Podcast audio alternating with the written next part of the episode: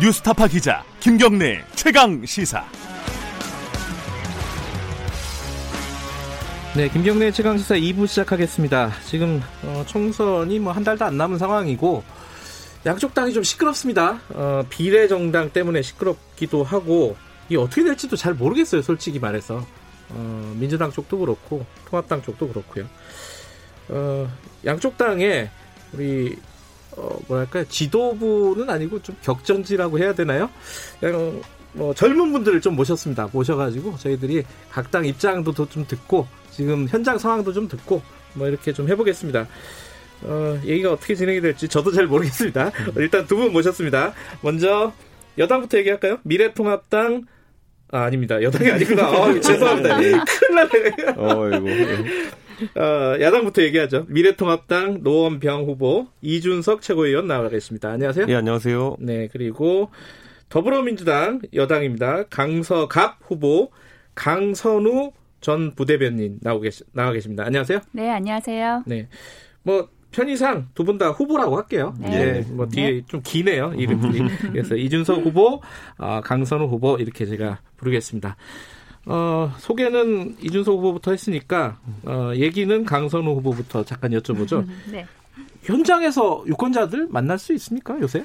어, 부지런히 돌아다니긴 하는데 아무래도 이제 외출 자제 많이 하시고 그리고 또 이렇게 격리로서 건강 지키시려고 하는 그런 노력이 많으시다 보니 어, 제가 원하는 만큼은 많이 음. 못 뵈는 게 굉장히 아쉽긴 한데 그래도 또 만나 주시는 분들께서는 뭐 강서구에 대한 어떤 불편한 점도 많이 말씀해 주시고 그래서 최, 최대한 예, 만나 뵈려고 뛰어다니고 있긴 합니다. 이준석 후보는 아침에 한 바퀴 돌고 오셨다면서요? 예, 인사드리고요. 그리고 네. 어제 저희 지역은 또 산불이 나가지고. 아 맞다. 예, 난리- 까치산 뭐 이런 쪽 깍지산은 저희 강서구 저희- 쪽이고 저희- 저희- 수락산, 수락산, 수락산 맞네 예. 수락산. 예. 그거 좀 이제 시민들과 얘기하고 예. 그렇게 했었는데 저희가 산불이 한 2, 3년 주기로 한 번씩 지금 나고 있습니다. 예. 근데 이게 사실상 나중에 보면 방화에 가까운 경우가 많아가지고 좀 음. 그런 안전 대책이라는 걸 요구하는 분들이 많았습니다. 어, 지금 강선우 후보께서는 사실은 이 그 금태섭 의원 때문에 더 사실 이름이 많이 알려지셨어요. 네. 그러니까 금태섭 후보가 결국은 경선에서 이제 패배를 했는데 그게 어 비문 어 낙천이다. 어 음. 이제 친문들의 이렇게 표현해도 되나요? 복수다. 뭐 이렇게 얘기하는 사람이 있으니까 음. 뭐 그런 것 그런 얘기들이 많이 합니다. 본인들은 본인은 어떻게 생각하십니까? 어, 뭐 일부 언론에서 내지는 예. 이제 일부 어에서 그렇게 보는 특히 네. 야당에서 그렇게 보는 시각도 저도 많이 얘기는 들었는데요. 마이크 조금만 가까이 대시고 아, 예 네. 예. 좀 옮길까요? 예, 됐습니다. 예. 저도 그런 말씀 많이 들었는데 네. 저는 40대 초반 정치 신인입니다. 만약에 네. 뭔가 조직적으로 내지는 어떤 세력이 특정 의원이나 특정 후보를 배제하고자 노력을 했다면 저보다 훨씬 역량이나 경험이 출중하신 그런 후보를 이렇게 선택하고 밀지 않았을까 저는 그렇게 생각을 하거든요. 예. 그래서 강서갑에 출전하게 된 것도 저는 전적으로 저의 의지와 선택이었고요. 그리고 네. 첫 출발을 모두 다 제가 다 혼자서 했어요. 예비 후보 어 그리고 그 캠프에 무슨 뭐 조직이나 이런 걸 제가 다 이름을 제 이름으로 했거든요. 저 혼자서 시작했기 때문에 그래서 여러 가지로 실무적으로도 혼자 뛰어다니다 보니 그 우리 강서갑 지역 주민들의 목소리를 제가 직접 들었고 그리고 전 제가 뭔가 굉장히 뭐 사 랑을 많이 받거나 저를 보고 이렇게 지지를 많이 해주셨다기보다 분명히 저에게 어 제가 부족하고 그리고 덜 알려진 후보임에도 불구하고 저에게 지지를 보내신 이유가 분명히 있다고 생각을 하고요. 그리고 네. 그 이유에 대한 답은 제가 강서갑의 어떤 변화나 아니면 발전을 통해서 충분히 보여드릴 수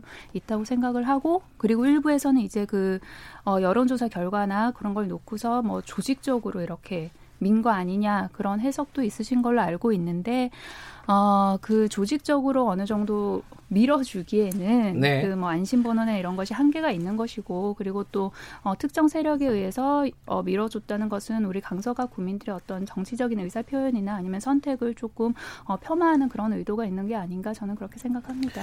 어, 밀어 밀어준 거 맞아요. 네, 그냥 뭐 길게 설명하셨지만은 금태섭 의원의 공천이 어떻게 될까에 대해서 관심이 많았는데 처음에 뭐 김남국 변호사라든지 이런 분들이 나온다는 얘기가 정봉주 있으면서 전 의원도 예. 판이 좀 커졌죠. 예. 네, 그 판에 들어가셨기 때문에 강선우 부대변인도 인지도가 같이 올라가신 거 아닌가 이렇게 생각하고 저는 뭐 사실 어떤 정치인들이 처음에 밀어주는 사람들은 있어요. 네. 저도 굳이 따지면 박근혜 대통령이 밀어준 거죠. 박근혜 퀴즈라는 말이 아직도 나오나요? 많이 나오죠. 저를 뭐, 뭐, 그 박근혜라는 단어를 부정적으로, 이름 네. 부정적으로 보시는 분들은 저를 공격하기 위해 그 소재를 쓰는 경우가 많으시죠. 네. 근데 뭐, 그건 정치인의 숙명이죠. 네. 원래 내가 하는 역량도 중요하고, 그런데 어떻게 내가 비춰지느냐, 또 그리고 어떻게 판에 들어가느냐, 또 다 개인에 영향을 주는 거기 때문에, 뭐 저는 사실 이번 선거에서 그 범진보 대 범보수 대결이라고 이제 양자화되고 있는 것. 네. 그 자체가 사실 경선에서도 그렇고 본선에서도 많은 영향을 끼칠 것이다. 저는 이렇게 보고 있습니다.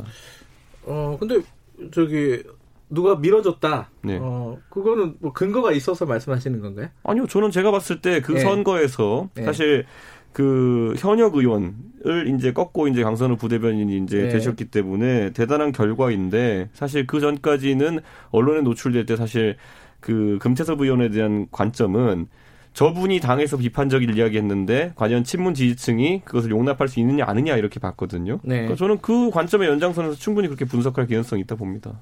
그렇습니다. 뭐 얘기는 여기까지 하죠. 네. 네. 어, 당 얘기 좀 해볼게요. 그 먼저 어제 벌어진 일이니까 네. 미래통합당하고 미래한국당 요 얘기 네. 좀 해보겠습니다. 그 미래한국당의 한성교 대표가 갑자기 사퇴를 했습니다. 사퇴를 하면서 가소롭다 뭐 이러면서 그 미래통합당 지도부들을 아마 향해서 얘기를 한 것 같아요. 요거 아니 본 인의 당 입장 어, 얘기니까 네. 먼저 네. 좀 해주세요. 이거 어떻게 저는, 봐야 돼요 지금? 저는 우선 새로운 보수당 때부터 그 네. 비례용 위성 정당은 어느 쪽이든 그 불문하고 반대하는 입장이고 지금도 이게 결코 좋은 시도가 아니다 이렇게 생각합니다. 아, 그래요? 네, 저는 계속 얘기해요. 그런데 이번에 이제 한성교 대표께서 사퇴하시면서 네. 뭐 가소로운 세력 이렇게 얘기하셨는데 방금 전에 우리가 밀어주기 얘기했잖아요. 네.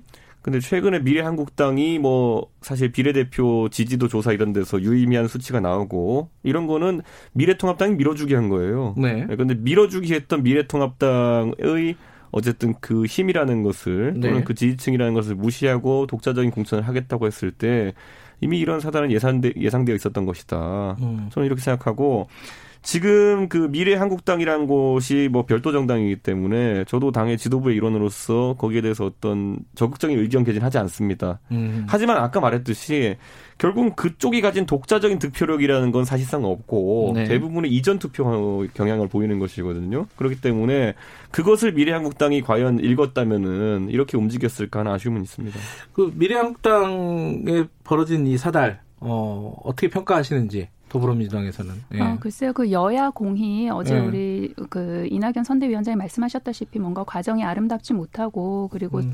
이런 좀 거칠은 과정을 보여드리고 있는 것은 저희는 국민 여러분께 깊이 그 과정에 대해서는 사과를 드려야 된다고 생각을 합니다. 예. 그 미래 통합당, 미래통합당, 미래 한국당, 한국당 예. 이런 과정 또한 저는 뭐 그쪽 당에서는 불가피한 선택이고 이렇게 가는 모습에 대해서는 어 여당의 입장에서는 이미 그 선거법 위반이나 고, 그런 거에 대한 논란이 불거져 있는 상황에서 뭔가 말씀을 덧붙이고 덧드린다는 거는 제, 조심스러운 입장인 것 같고요. 그리고 네. 국민들께서 어떻게 좀 굉장히 짜증이 나셨을 것 같아요. 그래서 네. 지금 현재도 굉장히 짜증이 나 있는 상태에서 말씀을 더 드리는 거는 오히려 좀 죄송스러운 일이라서 그, 그 부분에 대해서는, 어, 말씀을 좀 자제하는 것이 옳겠다는 생각이 들고요. 네. 그 다만 이제 또 민주당에 대해서도 그 비슷한 비판을 그렇죠. 보여, 네. 어, 보여주시고 계신 게 사실이긴 한데 근데 저는 물론 그 여러 가지 내용에 대해서는 기, 우선으로는 깊이 사과드립니다만 그 세부 사항을 조금 뜯어보면 그 민주당이 지금 하고 있는 것은 어, 가치 연대는 이제 선거 연대 그쪽으로 보는 것이 조금 옳지 않나라는 생각이 들어서 내용적으로는 조금 다르다라는 그런 설명을 드리고 싶습니다. 저는요 그, 제가 거기서 예. 내용적으로 예. 다른 게 뭔지 오히려 예. 설명하고 싶은 게요. 예. 그 미래 한국당은요. 네. 그냥 그 우리 나무 가지 잘라가지고 땅에 박으면 나무가 새로 나고 이런 거 있잖아요. 그 뭐예요? 뭐 그러니까 그런 식으로 이식한 거예요. 아, 그러니까 예. 이 미래통합당과 미래한국당은 예. 그냥 선거제도에 대해서 반대하기 위해 가지고 결국에는 어떤 편법적인 시도를 한 것에 불과한데 네. 저는 지금 민주당에서 추진하는 처음에는 그 정치개혁연합이 주도했었죠. 네. 그 하승수 씨를 대표해 가지고 예. 그쪽과 연대를 시도하다가 이제 정의당, 녹색당 그리고 또 민중당들과 좀 이념의 격차가 있다 또는 음. 생각의 격차가 있다는 것을 윤호중 사무총장이 언급하면서 이제는 시민을 위하여라는 곳이랑 같이 하고 있거든요. 네. 저는 이것보다 더 좀 뻔뻔해졌으면 좋겠습니다. 왜냐하면 어? 제가 처음에 이 정치개혁연합 나왔을 때 제가 저희 당 최고위원회에서 공개적으로 질문한 적이 있었어요. 녹색당이랑 민중당이랑 같이 하겠다고 처음에 얘기가 나왔는데 네. 녹색당 같은 경우에는 정책적으로 민주당과 굉장히 맞지 않는 부분이 많다. 네. 예를 들어 녹색당은 주 35시간 노동제를 주장합니다. 좀 민, 민주당 52시간이잖아요. 그럼 둘이 만나면 합의해서 44시간 하는 겁니까? 아니면 어떤 한쪽으로 결정하는 겁니까? 그러니까 결국에는 거기도 밀어주는 쪽은 민주당 지지자예요. 네. 민주당 지지자의 표를 바탕으로 해가지고 녹색당, 민중당 뭐 이런 것들에 한 몇 석씩 주는 거거든요. 그러니까 저는 이게 과연 그 비례대표 투표의 취지에 맞느냐? 원래 정당의 정책을 보고 투표하라는 것인데 지금 제가 강선 후보한테 약간 곤란하게 하자면은 그 시도에서 그러면 35시간 제도를 할 거였습니까? 52시간 제도를 할 거였습니까? 그건 잘 모르겠고 미래통합당 막으려면 우리 뽑아주세요라고 하는 것은 굉장히 무책임한 투표하라는 것이거든요. 그러니까 저는 그 시도에서 윤호중 사무총장도 이제 안 되겠다 싶으니까 시민을 위하여 쪽으로 넘어와가지고 자 그럼 이번에 어떤 당들과 연대하냐 보니까 네. 가자 환경당 뭐 이런 거 뭐 이런데 제가 가자 환경당이라는 곳은 홈페이지에 들어가서 확인해봤어요. 근데 정강 정책이라 쓰여 있는 게 딱 세 문장 정도 돼요. 세 개 항목인데 뭐 플라스틱 쓰레기 100% 재활용, 해양 쓰레기 없애겠다. 그리고 no bond 접착 무슨 뭐 페트병을 만들겠다 이런 거거든요. 네, 네. 저는 그게 뭔지 잘 모르겠지만은 네. 민주당은 과연 이 세 가지 정책 중에 무엇에 공감해 가지고 이 당에게 민주당 지지자의 표로 비례대표 의석을 한두석 할당하겠다는 것인지 그걸 설명해야죠. 그래야지 국민들이 연대에 공감할 텐데 알겠습니다. 지금 드러나는 바로는 뭐 그런 당 같은 경우에는 대표의 과거 전력도 문제가 되고 있고 정책은 뭔지도 모르겠고 이런 상황 속에서 왜 연대하려고 하는 겁니까? 아, 예, 얘기를 원래 이제 미래통합당하고 미래한국당 얘기로 시작을 했는데 얘기가 지금 민주당 쪽으로 넘어갔습니다. 넘어간 김에 계속 가다가 미래통합당 얘기는 뒤에 예. 가서 좀 해볼게요. 미래통합, 지금 말씀하신 부분에 네. 대해서 예. 미래통합당이랑 그 미래한국당의 부분을 살펴보자면 굳이 어 뭐 딱 들어맞는 적절한 비유인지는 모르겠습니다만 비유를 네. 드리자면 이제 본점이랑 분점이랑 식당을 열기로 한 건데 서로 메뉴를 놓고 싸우다가 이제 분점 사장이 나는 그만두겠다 하고 나가버린 그런 상황으로 어, 보이거든요. 적절하네요.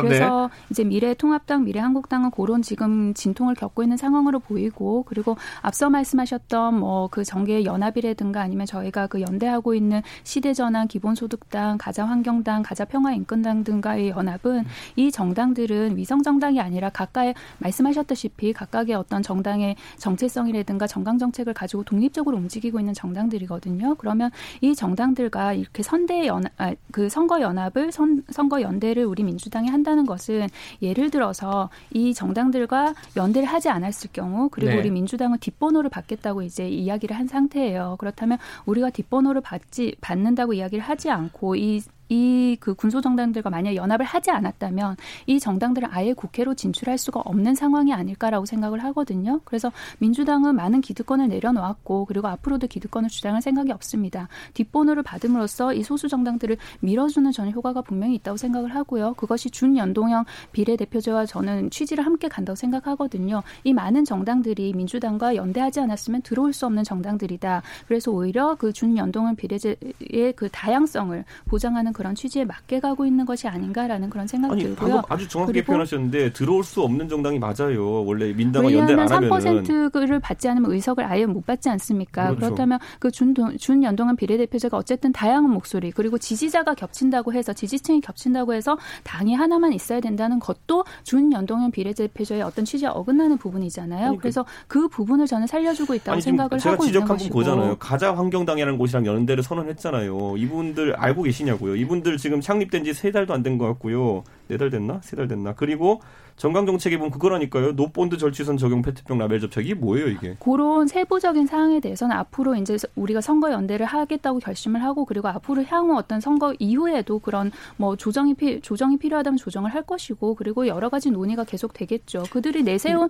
어떤 그 정강 정책 말씀하셨다시피 그 세 가지 어떤 취지를 살펴보면 어쨌든 지금 현재 기후 환경 변화나 이런 것에 굉장히 중요한 문제에 대해서 목소리를 내고 있는 그런 정당이지 않습니까? 그렇다면 그 세부 사항에 대해서 만약에 민주당이 주장하는 주장하는 것과 그리고 가자환경당이 주장하는 것에서 좀 갈등이 있다 그렇다면 정치가 갈등을 푸는 것인데 그 세부 사항에 대해서는 조정하지 않겠습니까? 아니 연대를 결정하면요 그 전에 판단하시고 국민한테 설명해야 되는 것이 우선 합치거나 나중에 이견을 조율한다는 게 말이 안 되는 게 선거가 20 며칠 남았고요 자, 아까 말했지 no bond 절취선 적용 페트병 라벨 접착 이거는요. 특정 기술이에요. 특정 기술을 밀어주기 위해서 정강 정책을 만든 당에 대해 가지고 연대를 선언하고 지금 말씀하셨듯이 정상적인 상황에서는 의, 의석 진입이 불가능한데 민주당에서 밀어줘가지고 이분들을 의석을 만들어주겠다는 거 아닙니까? 정상적인 상황, 비정상적인 상황 그렇게 나누기는 좀 무리가 있어 보이고요. 그리고 그 비, 준연동형 비례대표제 어쨌든 그 가장 큰 취지와 목적은 다양성을 보장하자는 것이잖아요. 자, 그렇다면 그, 그 다양성을 보장하자는 것에 대해서 가장 큰 정당인 우리 여 당이 그 함께 도와주겠다. 준연동형 비례대표제의 어떤 취지를 살려가겠다. 그런 저는 생각이 알겠습니다. 그런 취지라는 생각이 들고요. 그리고 말씀하셨던 그 특정 기술을 밀어주기 위해서 가장 환경당이 그런 정강 정책을 취했는지 안 취했는지는 저는 조금 더 그 사실관계 확인이 필요하다고 생각을 하고 그렇게 이야기를 한 데는 제가 해석하기에는 음. 그 목적이 있다고 생각을 합니다. 그 큰 목적은 어쨌든 뭐 플라스틱 쓰레기를 줄이고 그 환경 문제에 있어서 굉장히 큰 이슈지 않습니까? 그래서 그런 취지를 위해서 그렇게 세부 사항을 둔 것인데 그렇다면 거기에서 예를 들어서 뭔가 기술적인 아니면 실무적인 그런 문제점이 있었다면 그것은 앞으로 해결을 해나가면 되는 것이라고 이 당은요 물구나무서기를 입당 시험을 보는 당이에요. 이거 지금 제가 지금 계속 희화 안 시키려고 제가 지금 좀 정상적인 분만 말씀드리는 건데 지금 연대를 결심하셨으면은 정호도 어떤 당인지 알아보셨어요? 자, 그 지금 어 청취자분들이 어 누구야 이거 뭐 이럴 네. 수도 있어요. 자 중간에 한번 말씀드리겠습니다. 미래통합당 노원병 후보, 이준석 후보와 더불어민주당 강서갑 후보, 강선우 후보 두 분 나와서 지금 얘기하고 계십니다. 비례정당 관련된 얘기를 하고 있는데 정리해 보면요, 이 쟁점에 대한 말씀을 한 마디씩만 듣고 좀 얘기를 좀 돌려볼게요. 지금 결과적으로 제가 듣기로는 양쪽에서 다 비례정당을 지금 추진하고 있는 상황입니다. 아직 100%, 100% 정리는 안 됐어요, 둘 다. 그런데 이 미래통합당에서 추진하고 있는 미래한국당과 이쪽에서 지금 어 아, 이름이 뭐죠? 시민당? 어, 더불어시민당. 시민을 위하여. 네, 아, 더불, 더불어시민당. 더불어시민당으로 이름 바꿨죠. 자, 그, 그 두 개가 같은 거냐, 결국은 다른 거냐. 왜냐면은 더불어민주당 쪽에서는 어, 위성정당이 아니라 연대 조직이다. 이 얘기인데, 어, 이쪽에서는 또 같은 거 아니냐라고 하는데, 그 얘기를 먼저 좀 들어보고, 다음 얘기 좀 해볼게요. 어, 이거는 이준석 후보부터 먼저 얘기해 주시죠. 제가 계속 설명한 기거 아닙니까? 예. 저희는 원래 그냥 그 예를 들어 소갈비 체인점이었는데 네. 이제 옆에 소갈비 분점을 하나 내려고 한 건데 네. 그 어차피 대표가 이제 돼지갈비 나 팔아야겠다 이러니까 그건 안 된다. 가맹 이박이다 해가지고 지금 싸우고 있는 상황이고 네. 지금 민주당 같은 경우에는 뭐 뭘 파는지 정확히 모르는 상황이 되어버렸어요. 음. 아까 말했듯이 지금 제가 계속 길게 설명드리지만은 지금 청취자분들은 인터넷에 가자 환경당 그냥 검색해 보시면 됩니다. 집권 여당이 도대체 왜 이 당과 연대를 하겠다고 하는 것인지에 대해서 어떤 설명도 없습니다. 유일한 설명이라고 하면 미래통합당을 막아야 된다라는 네. 것이거든요. 네. 예전에 그런데 2012년 총선을 놓고 보면요. 통합진보당과 그 당시에 민주통합당이 연대하면서 지역구 후보도 서로 이제 단일화를 하고 이렇게 했었는데 그 이후로 한 몇 년간 민주당이 고생을 겪었던 게 뭐냐면은 아니 통합진보당의 극진적 극 진보적인 어떤 정책들에 대해서 공감을 하느냐 네. 그랬더니 그때도 공감을 한다 못한다 말 없이 우선 이겨야 된다라고 얘기했었거든요. 네. 나중에 결과가 어떻게 됐는지 다 알겠죠. 그러니까 통합진보당의 당이 깨지고 그 당이 해산되는 절차 겪었거든요. 네. 저는 지금도 민주당이 그때 실패를 생각한다면은 과연 이번에 연대를 선언하는 당들, 뭐 유사 역사학, 뭐 환단고기 이런 걸 믿는다는 분도 있는 그런 당들과 왜 연대를 하는지에 대해서 적어도 여당이라면은 국민들 설명해야 되는 거 아니겠습니까? 왜냐하면 녹색당과 민중당이랑 연대하는 것에 대해서 제가 좀 비판했더니 윤호중 사무총장이 뭐라 그랬냐면은 거기는 그 좀 소모적인 논쟁을 일으킬 수 있다. 네. 동성혼에 대해서 제가 입장을 물었어요. 동성혼에 네. 민주당은 문재인 대통령께서 시기상조라고 얘기했고 정의당이나 녹색당은 적극적으로 지지하는 당이다. 그럼 이 연대한 정당의 그 입장은 무엇이냐? 만약 동성혼을 지지하는 사람이면 누굴 뽑아야 되느냐? 그랬더니만 소모적인 논쟁을 안 된다 그래서 그쪽은 거부했어. 천만에요. 내 생각엔 페트병보다는요. 동성혼에 대한 논쟁이 우리 사회에서 꼭 필요하고 그게 더 유권자에게 영향을 미치는 정책이거든요. 그건 왜 소모적이고 페트병은 왜 건설적인 정책입니까? 알겠습니다. 그 여기는 그 가맹점 낸 거고 근데 민주당은 지금 뭐 하는지 모르겠다 이런 얘기예요. 그러면 아니, 정책이 뭐냐는 겁니까 도대체? 아, 연대라면은 그 여기에 대한 말씀 듣고 이제 음. 넘어가죠.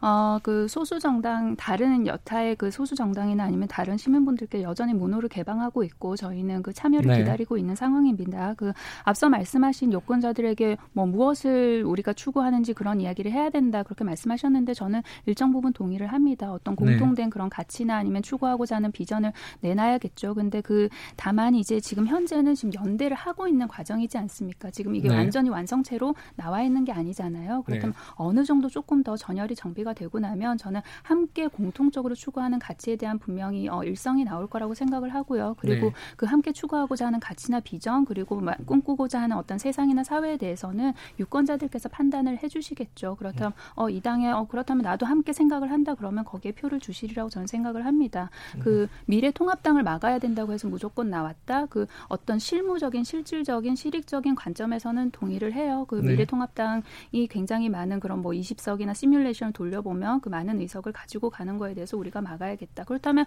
그 막아야겠다는 거, 그 이유가 나온 그 뒷 배경을 살펴봐야 된다고 생각합니다. 대한민국 대의제 민주주의 국가 아닙니까? 그렇다면 국민의 그리고 여당과 야당이 각각 다, 다른 뜻을 대표하고 대의하는 것이죠. 그런 상황에서 그 야당이 이제 위성 정당을 만들어서 그렇게 들어오겠다고 하면 그것을 가만히 손 놓고 방기하고 있는 가, 가만히 손을 놓고 보고 있다면 여당이 여당으로서의 어떤 책임 또한 방기하고 있는 것이 아닌가. 그렇게 해서 우리는 선거 연 대를 하겠다. 그래서 이게 지금 연대가 완전체로 끝나고 완성이 된, 됐음에도 불구하고 우리는 이렇게 하겠다. 우리의 정치적 이념이 무엇인가, 노선이 무엇인가 아무 말도 안 하고 있는 상황이 아니거든요. 지금 과정 중에 있는 겁니다. 그리고 여전히 참여를 기다리고 있고 문은 열려 있습니다. 그래서 이게 어느 정도 정비가 되고 좁혀가고 그래서 그것이 좀 정리가 되고 나면 국민 여러분들께 우리가 추구하는 것이 무엇인지 가치가 무엇인지 내놓고 이제 유권자들의 판단을 겸허히 저는 기다릴 거라고 생각합니다. 총선은 정책을 내놓고 유권자의 판단을 받는 것이고 특히 비례대표 선거는 그 경향성이 강합니다. 그럼 또 한 개의 연대당을 언급해 볼 텐데요. 기본소득당 같은 경우에는 굉장히 적극적으로 지금 재난 기본소득 정도가 아니라 기본소득 제도 자체를 이제 이야기하고 있는 것인데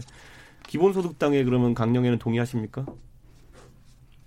각각의 그 정당들이 지금 독립적으로 움직이고 있는 것이고 음. 각각의 정당 정강 정책이 있는 음. 것이죠. 그렇다면 다 본인들이 주장하고 싶은 음. 어떤 정책이나 이런 것들이 나오지 않겠습니까? 그렇다면 이제 선거 연대가 어느 정도 그러니까 구조가 어느 정도 만들어지고 나면 그 내용물인 소프트웨어에 대해서는 그것을 반대하는지 아니면 어느 정도 중간점을 찾을 수 있는지 아니면 우리가 거기에 100% 찬성을 하고 우리가 기존에 가지고 있던 것은 한발 물르겠다든지 그런 조율의 과정이 있으면은 그 이후에 저는 하나의 통일된 뭐 정책이든 아니면은 가치든 이념이든 그런 게 나올 거라고 생각을 하고 있습니다. 음. 지금 이 상황에서는 지금 이제 외형의 틀을 만 만들어가고 있는 것 아니겠습니까? 그럼 외형의 틀을 만들어가고 그러면 손 놓고 있다가 나중에 내 그 내실을 다 채우겠다 그건 아니라고 생각을 해요. 더불어시민당의... 그 외형을 만들어가고 있는 과정에서 음. 그 내실 또한 이제 서로 논의를 통해서 이견을 좁혀가는 그런 과정에 있기 때문에 조금 더 기다려서 어느 정도 어느 정도 외형이 완성되고 나면 우리가 이것을 가지고 무엇을 하겠다 그 내용물이 이제 나오겠죠. 네. 그러니까 우선 믿어라 이런 거 아닙니까? 근데 저는 이제 더불어시민당에 가는 표의 95% 이상은 이 다섯 개 연대한 정당들을 보고 가는 것이 아니라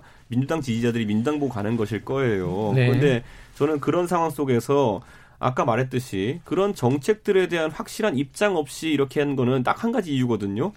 미래통합당과 미래한국당 아까 말했던 건 체인점 되는 걸 그랬는데 똑같은 형식으로 시도하게 되면은 진보 진영에서 욕을 먹을 것 같으니까 그냥 그 중에서 좀 당세가 약하고 좀 정책적으로 좀 뭐 그다지 뭐 관심 가질 게 없는 충돌 지점이 없는 당들을 골라가지고 이렇게 한 건데 저는 이 시도에 대해 가지고 사실 차라리 저는 이야기하는 게 뭐냐면요. 차라리 비례민주당을 만들라는 거예요. 이런 연합짬뽕당 만들지 말고 저는 비례민주당을 만들라는 것인데 그 시도를 하시라고 권장하는 것이지 저는 형식적으로 지금 연동형 비례대표제 하에서 본인들이 재발등 찍인 거에 대해 가지고 이런 아이디어 내는 걸 뭐라 하지 않습니다. 그런데 왜 도대체 이 네 개 다섯 개 되는 도대체 정책적으로 이해도 못하겠는 당들과 연대를 하냐는 겁니다. 그 서, 상대적으로 당세가 강한 우리 진보 쪽의 그런 정당들을 저희가 선언적으로 배제한 적이 없고요. 지금도 여전히 아닙니다. 민중당과 있고. 녹색당은 소모적인 논쟁을 일으키기 때문에 배제하겠다고 민주당 그 사무총장 얘기하지 않았습니까? 윤호중 사무총장께서 그 발언이 나온 배경에는 민중당과 연 연대를 어떻게 생각하느냐 그 기자의 질문에 대한 답으로 나온 걸로 저는 알고 있거든요. 아, 근데 그렇잖아요. 그 부분에서는 저는 분명히 이제 그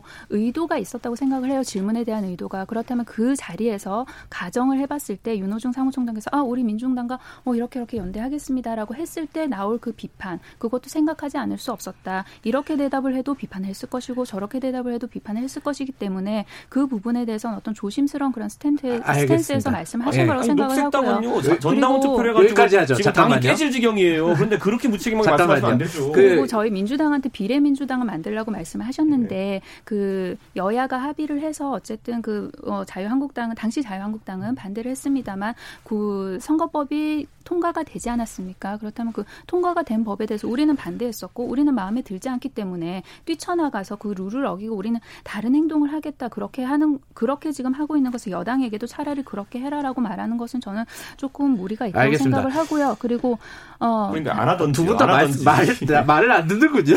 아, 차라리 안 하던지요. 이렇게 그러면. 좀 여쭤볼게요. 그러면은 마지막으로 음, 지금 이제 두 분 다 자기 코가 석자잖아요. 지역구에서 네. 열심히 하셔야 되는데 네. 지금 당이 지금 어지러우면은 사실 본인한테 안 좋은 거잖아요. 자 지금 뭐 미래통합당 같은 경우는 미래한국당 사태를 어떻게 지금 정리했으면 좋겠다 이런 게 있을 거고 지금 더불어민주당 같은 경우는 지금 비례연합정당 어떤 식으로 좀 정리가 됐으면 좋겠다. 이거는 뭐 당 지도부 입장이 아니라 후보 개인의 입장에서 그좀 어, 의견을 좀 말씀을 해주세요. 뭐 가- 이거는 강선우 후보부터 좀 말씀을 해주시죠. 어, 저는 뭐 입장이 정리가 됐으면 좋겠다라는 그런 말씀보다는 지금 네. 현재 이제 그 논의의 과정에 있고 서로 의견을 좁혀가는 그런 과정에 있지 않습니까? 그래서 네. 조금 좀 이제 차분한 마음으로 기다려 보면 그 준연동형 비례대표제의 취지에 맞게 저는 민주당이 분명히 가진 기득권도 내려놓았고 앞으로도 주장할 생각이 없고요. 그래서 네. 그 취지에 맞게 선거 연대 가치 연합이 이루어질 거라고 보는 입장입니다. 네. 지금 현재 이 상황을 그 제1야당과 그리고 저희 어 더불어민주당의 어떤 뭐 싸움이나 대전으로 저는 비유하는 건 적절치 않다고 생각을 하고 그리고 네. 우리가 연대하는 것 선거 연대를 하고 같이 연대를 하는 것에 대해서 그리고 어 미래통합당이 그 위성 정당인 비례 어 미래한국당을 만든 것에 대해서는 저는 유권자들께서 현명한 판단을 해주실 거라고 생각하고 믿고 기다리고 있습니다. 알겠습니다. 그 이준석 후보도 예. 저는 그냥 간단히요. 저희 그냥 어차피 다들 속 시원하게 얘기했으면 좋겠어요. 이제 저희 당도 예. 미래한국당은 위성 정당이 맞고요. 예. 그냥 체인점 내고 분점 낸 거예요. 음. 그리고 민주당도 체인점이랑 분점 내야 되는데 동일상으로 못 내고 자꾸 이제 메뉴를 갈아 끼우는 건데 저는 이 상황에서 결국 본점이 얼마나 잘하냐에 따라서 분점이 잘 되냐가 결정될 음. 거라 보고요. 저는 그 과정 중에서 지금 아까 말했듯이 본점에서 뭐 지정하지 않은 메뉴를 판매하는 체인점에 대해서 예. 좀 지금 정리하는 과정 중에 있습니다. 곧 아. 정리될 걸로 보입니다. 그 지금 과정이 뭐 저기 황교안 대표가 이제 거부를 하고 이 비례 순번에 대해서 이 과정은 뭐 당연한 과정이다라고 보시는 건가요? 그러면? 저는 뭐 예측된 어떤 약간 돌발 행동인 경우도 있다 보고요. 네. 그런데 이제 다만 그 범주가 컸죠. 예. 그러니까 사실상의 영입 인재 전원을 뒤로 빼는 강수를 음. 이제 공병호 공천관리위원장이 미래한국당 측에 썼는데 그거는 제 생각에 황교안 대표의 어쨌든 개입이라고 음. 보기보다는 아까 말했듯이 본점과 분점 간에 어느 정도의 독립성과 자율성이 보장되느냐에 네. 대해 가지고 결국엔 유권자들이 판단을 하는 것일 텐데 예. 그 부분에 있어 가지고 미래한국당이 만약에 그 시도를 계속 강행했다고 한다면은 미래통합당 지지자들의 표를 이전받아 가지고 많은 후보를 당선시키기 어려운 지경에 갔을 것이다. 알겠습니다. 저는 그 부분은 또 다른 문제라고 봅니다. 강선 후보님은 저 비슷한 질문인 건데 어 그 정당들이 지금 뭐 하는 정당인지 잘 모르겠다. 이준석 후보가 계속 문제 제기한 거잖아요. 그 부분에 대해서는 좀 문제가 있는 거 아니에요? 알려지지 않은 정당들이었고 그리고 네. 사실 그 국민 여러분들께서 많이 알고 있는 정당은 더불어민주당 그리고 미래통합당 이 두 거대 양당인 네. 것이죠. 그래서 거기에서는 여러 가지 이제 폐해를 조금 우리가 수정을 하고 개선을 해보자라는 취지에서 이제 준 연동형 비례제가 나온 거 아니겠습니까? 네. 그렇다면 이제 출발을 했고 첫 발을 뗐어요. 그리고 지금 현재 과정 중에 있는 것이고요. 알겠습니다. 기다려달라? 네, 조금만 예. 기다려주시면 네. 알겠습니다. 가자, 오늘 가자 환경당 창단이 2020년 2월 20일이에요. 아, 곳에 또이 검색을 하셨군요. 알겠습니다. 여기서 정리하죠. 두 분 고맙습니다. 미래통합당 노원병, 어, 이준석 후보 고맙습니다. 그리고 더불어민주당 강서갑, 강선우 후보 고맙습니다. 네, 감사합니다. 고맙습니다. 예, 2부 여기까지고요. 잠시 후 3부에서 뵙겠습니다. 일부 지역국에서는 해당 지역 방송 보내드립니다.